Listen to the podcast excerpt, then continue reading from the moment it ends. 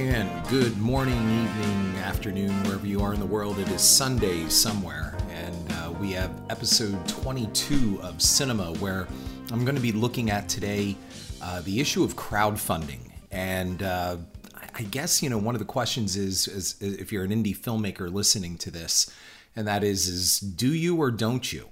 And there are all kinds of things that go with crowdfunding in the way of, of image. Uh, some even use the word stigma. Uh, do you do it? I mean, if you're James Franco or you're Zach Braff or you're someone like that, or even Rob Zombie, I, I, guess it's kind of cool. It's a boutique thing that it's it's edgy and it's different, and you're this uh, indie artist that is going out to the masses. And I, I, could get into all the ethics of, of what really goes on there and, and my opinions of, of when very wealthy celebrities are out there shilling for money uh, from from common people and their fans, which in some respects to me is is nothing more than a, a very pleasant shakedown. And uh, we can get into that some other time. I'm looking at more this time around of, of some of the logistics and details about um, crowdfunding that apply to cinema and and in the way of of indie filmmaking and uh, sometimes a cynical practice of of how this uh, fundraising platform can be used.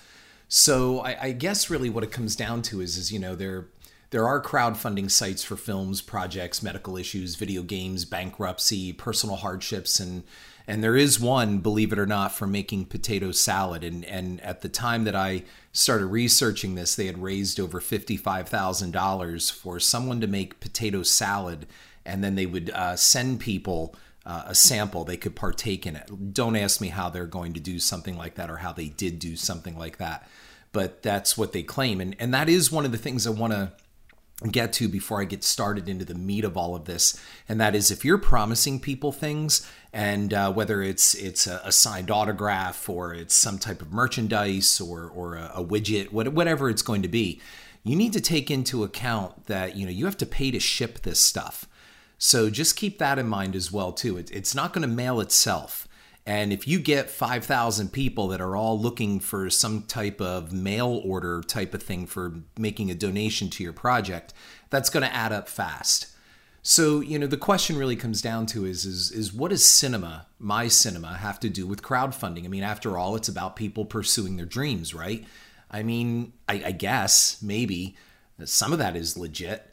I mean, I'm focusing on the film projects thousands of folks out there have turned to the internet to, to get their movie funded. And, and I've been asked a number of times, well, why don't you do it? I've never ruled it out. It is hard to shake that financial money tree. And, and recently, I've had a number of people come to me asking me to help find financing for their movies. And, and I, I have to just be very blunt, and that is, well, I've got my own projects too.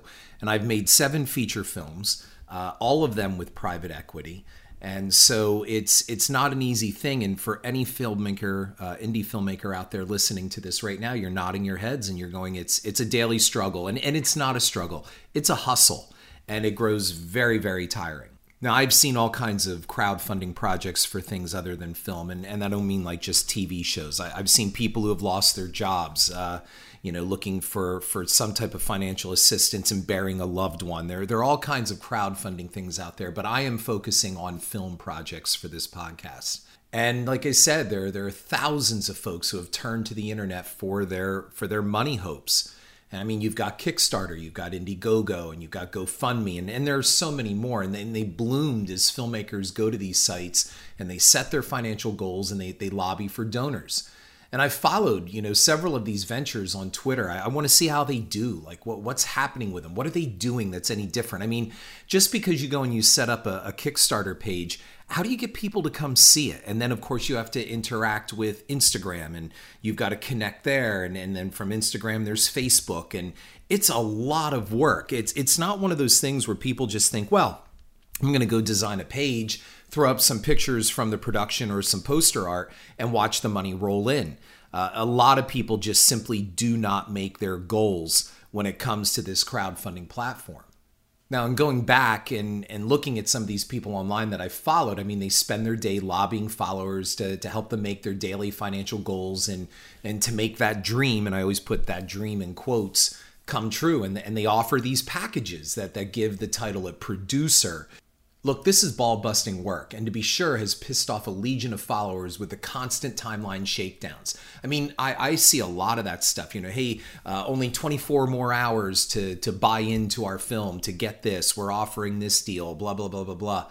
And and I get it. They're they're doing the the hustle. I, I totally respect it. But there are some people out there going, my God, if I see one more you know tweet or or one more post on this, I, I'm not donating or I have donated, and and please stop filling my timeline. Some of these filmmakers publicly announce that they are unemployed, which doesn't always sit well with the Twitterverse because, you know, a lot of people are going, well, then why don't you go out and get a job? Go go fund it some other way instead of asking me for money. And and again, I'm I'm not passing judgment. I'm just telling you what's out there. So I've I've yet to do crowdfunding. I've been urged by several to try it, and and as I I've said in this podcast already, I understand it, but I'm not sure I want to embrace it. To date, I have found single financiers and I, I, drew up a single contract for those individuals and deposited, you know, lump sums in the bank. And to be blunt, crowdfunding seems like a lot more work. I am not intimate on, on how crowdfunders will divide profits or or how they handle a donor's request for creative input or what happens if the film doesn't come out well or never gets released. I've seen crowdfunding also for a number of uh, like Friday the 13th films, fan films.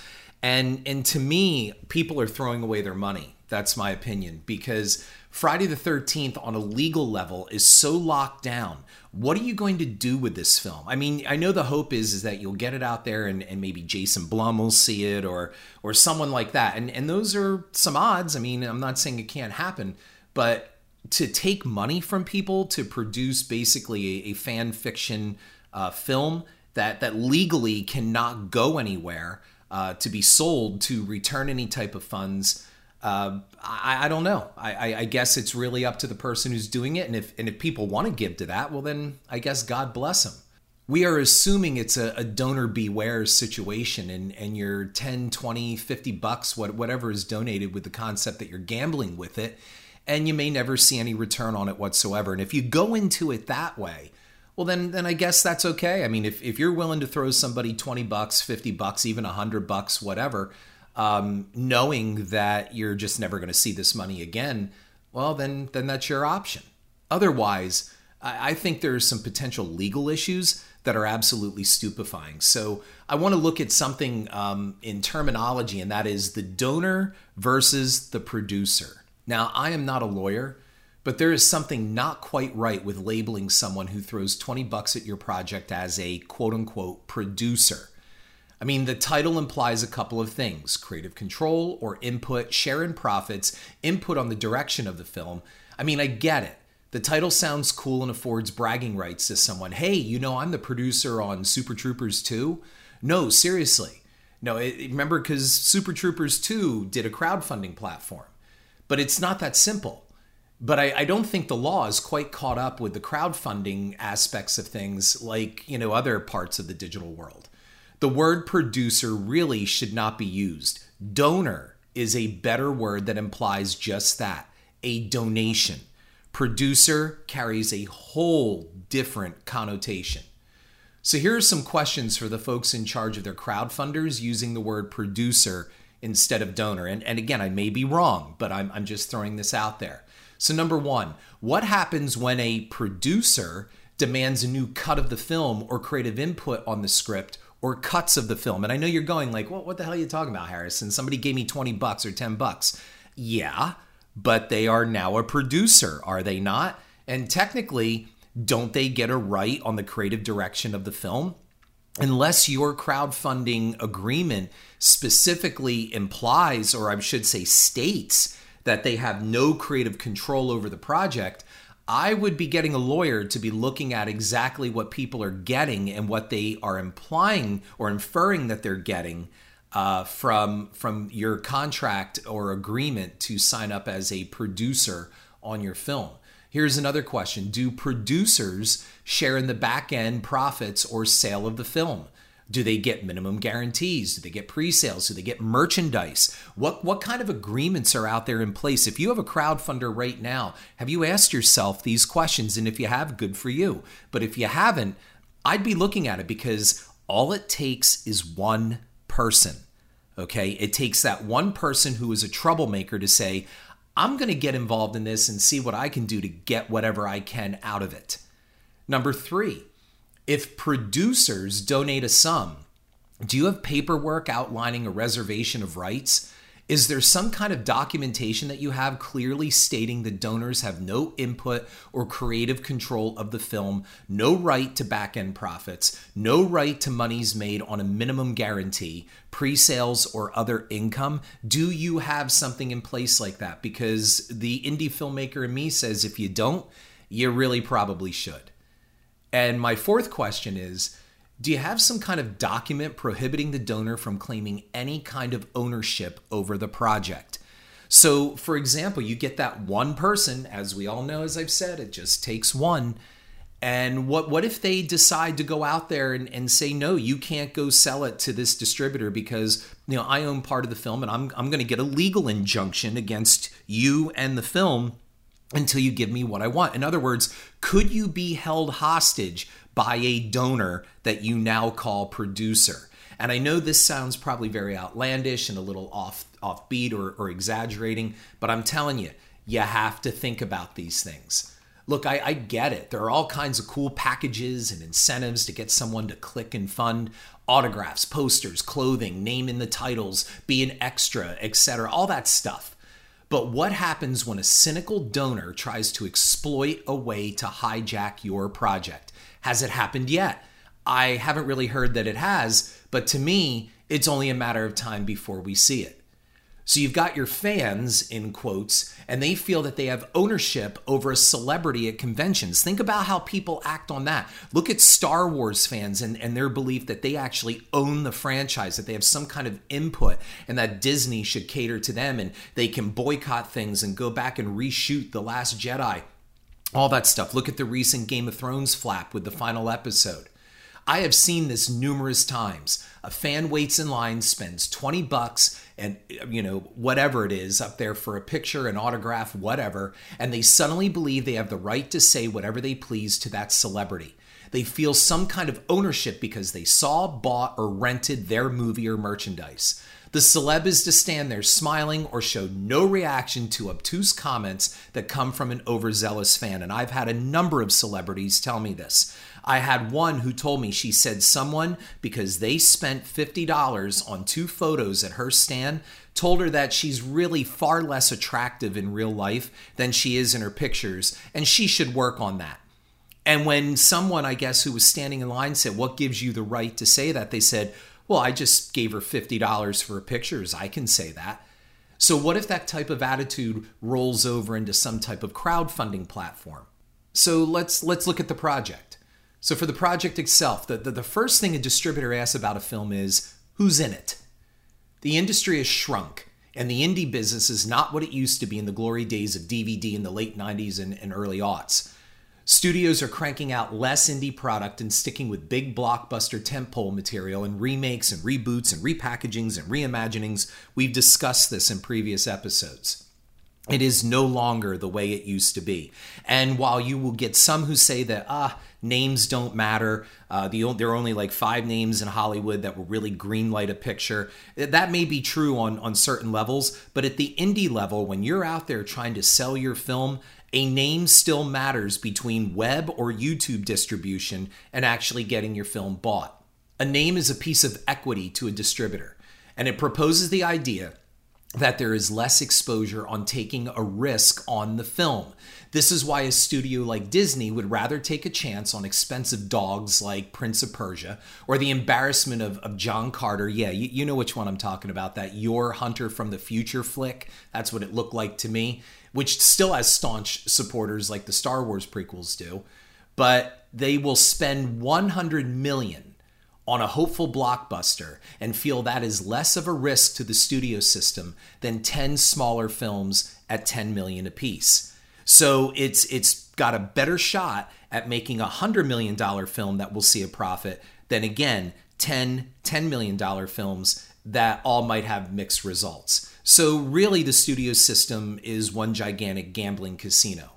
Now, now tell me that Warner Brothers wasn't worried when they decided to make the Green Lantern. Remember that Ryan Reynolds disaster? The bottom of the superhero barrel was skimmed, but they gambled over 200 million in that film that, well, they hoped would eventually break uh, even or make a profit. And to date, I don't think it has. It wasn't the smash hit they hoped for, and it came nowhere near Iron Man or Dark Knight levels, but something told the studio to take the shot. I mean, do you know how many indie films, how many good indie films could have been made on that budget or just the marketing budget alone? And, and I'm sure the crowdfunders lobbying for funds on Twitter are aware of this every single day. So the real question comes down to is, and, and that is, so why do this? Unless an indie film is exceptionally good or at least has one sellable name, the chances for the film escaping its hard drive or avoid the eventual YouTube upload are slim. Most times, indie films are the most expensive DVDs on a director's shelf. And, and they're shown to their friends and family and accompanied by grand talks of how they will eventually get it out there. They'll rent a local movie theater. And I'm not making fun of any of that. I'm just saying that's the reality because the reality is not paranormal activity and the reality is not Blair Witch Project. Yes, those films were shot for low amounts of money, but what people don't understand and that many have never really gotten the grasp of is that those films were plucked out of indie uh, obscurity and that they were pumped full of money. They they were millions were spent on cleaning up the pictures, adding special effects and redoing post production and sound. And then they both had 50 plus million dollar marketing campaigns behind them.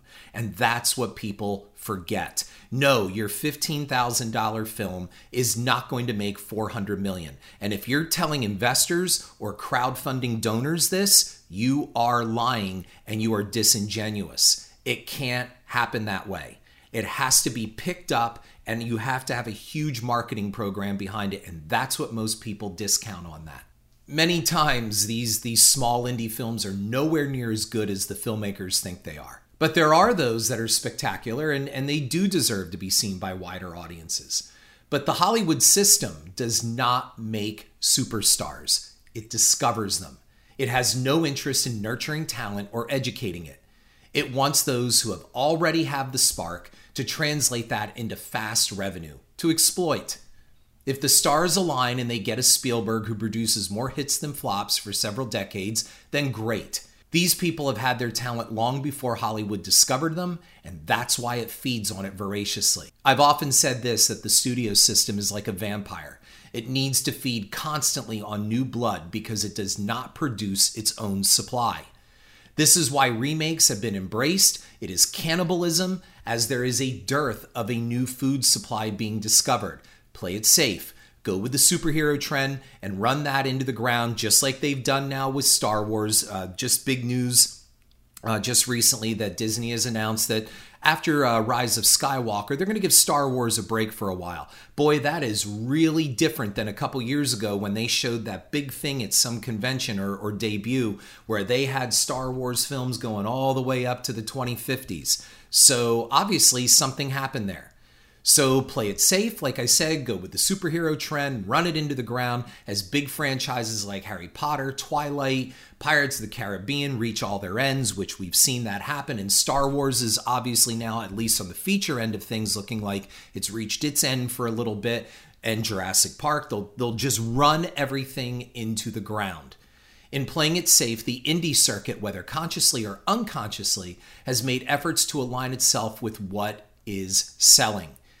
It has to because in the end, unless you have a ripe donor like Woody Allen or Spike Lee, I, these guys get their money from people. And Woody Allen, I, I can't even tell you the last time that a Woody Allen film has made a major profits, but somebody still likes giving Woody Allen money. It's a matter of small things like eating, keeping the lights on, and the landlord off your ass for the indie filmmaker. That's the difference. I have not at this time, and nor do I plan on giving money to any celebrity crowdfunding project. Using James Franco as an example, right here. Okay. So this guy, I mean, he could fund several films on what he was paid for that really lousy dog, Your Highness. Remember that? And, and even he admitted that film sucked. Just what he got paid for that alone he could fund his own projects. Celebrities with large personal wealth should be ashamed going to the internet and exploiting fans simply because they don't want to spend their own money. Studio projects like Veronica Mars or Super Troopers should not be shilling for personal funds. Studios can fund them. They just want to see how the crowdfunding thing goes with other people's money. And I, I think that's an outright shame. Someone at the apex of Hollywood will make a ton of cash on Super Troopers 2, but it won't be the donors who contributed. And I'd really like to know how that film did financially. So the other question is in crowdfunding is do you make a horror film? Does horror sell? Is is it still selling? And, and the answer arguably is yes. Many of the films I see online seeking funds are, are horror films because the thought is is that again horror sells one of the most saturated horror subgenres right now is the zombie movie and and and it's definitely been fading i mean it reached its peak probably around 2009 2010 with with the height of the walking dead but before the release of my own zombie film that I did with Billy Zane called Zombie Killers Elephant's Graveyard, I went all open letter on why I caved and, and made a zombie movie. And, and I even have it posted. I can give you a link to it if, if you'd really be interested. I'll put it in these notes there is zombie fatigue out there, and, and I knew it firsthand in, in making the film. I have not seen any of the indie fan funded zombie films that, that I've found on Twitter, and, and I'm not judging them. Zombie films have one plot humans must survive. So, whether it's The Walking Dead or The Best of Romero, the plot is basically the same, and the films never really stray from that formula because they can't. However, this is also what fans love and want and expect from their Walking Undead. So if it ain't broke, don't fix it, I guess. I mean, right now, how did Zombieland 2, I believe Double Tap is the subtitle, how did it do? Quite frankly, I, I don't see where it made that much of a splash. I mean, 10 years after the original one comes out, and really, I mean, you really should have been releasing a sequel to Zombieland probably about five, six years ago, not about now.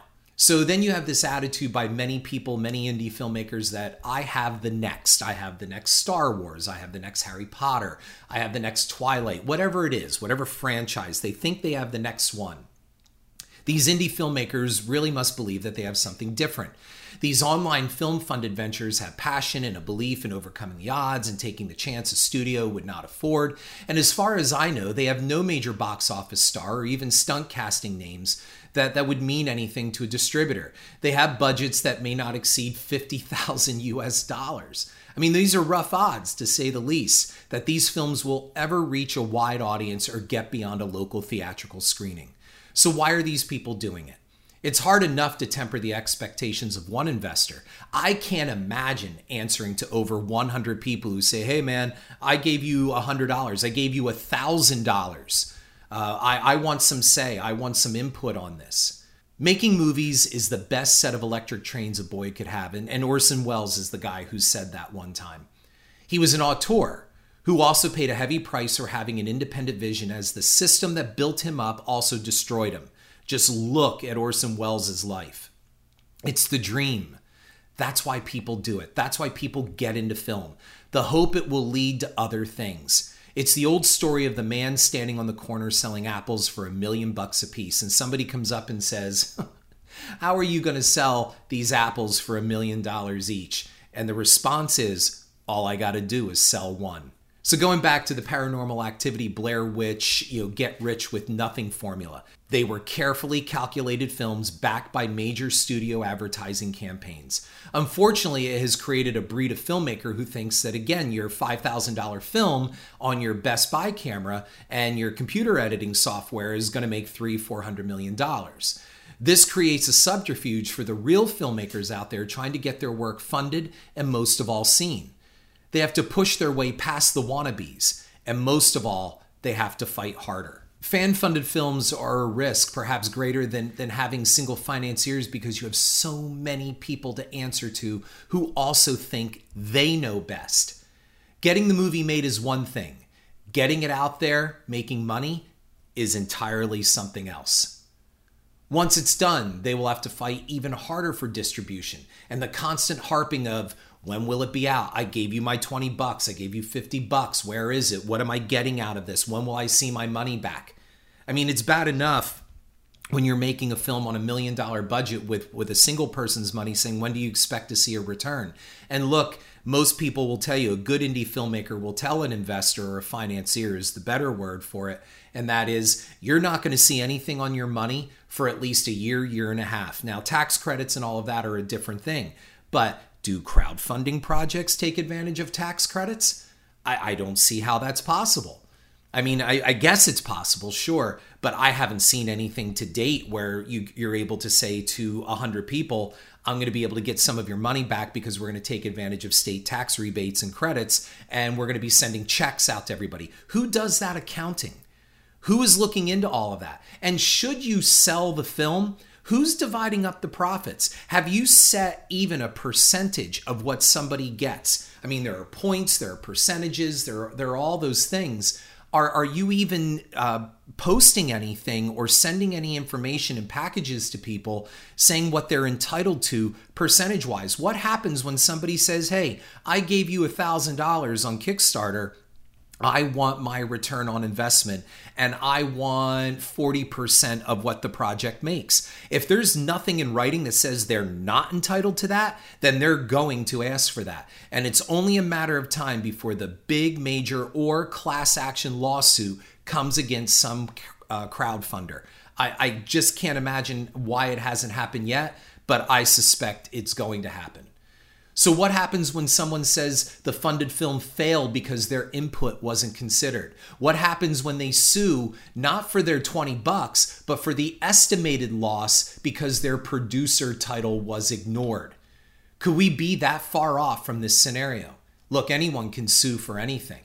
I did not say anyone who does this will prevail, but they can create a major problem, like I said, a legal injunction against the film. So, simply, Crowdfunding, it can create a legal nightmare for filmmakers who simply wanted to run down a dream. So think about that. If you're running a crowdfunding site, be sure to have somebody of legal authority look over what you're promising and also what's not there. Because what isn't there could also be inferred by someone as, hey, uh, I'm I'm entitled to something. And that's the key word out of this entitlement. What do they get? A crowdfunding site should have a very strict list of benefits to the donor. I do not use the word producer. We're going right back to this basically at the end of this podcast. Look over your crowdfunding site, look over what you promise people. Most of all, consider all the logistics, whether it's shipping, whether it's uh, some type of promise of, of a premiere, anything like that. And what happens if that premiere doesn't happen and somebody says, You promised we were getting a premiere and it didn't happen? What happens when somebody claims mental anguish or mental harm because they gave you their last 50 bucks? Your argument can be is, "Hey, I didn't tell you to give me your last 50 bucks," but their attitude is, "But I did." And now I want something back for my trouble. So, all of these things need to be thought of in your crowdfunding platform. There are plenty more. This is a brave new world and a very, very uh, unsure landscape out there. So, hopefully, this podcast helped you.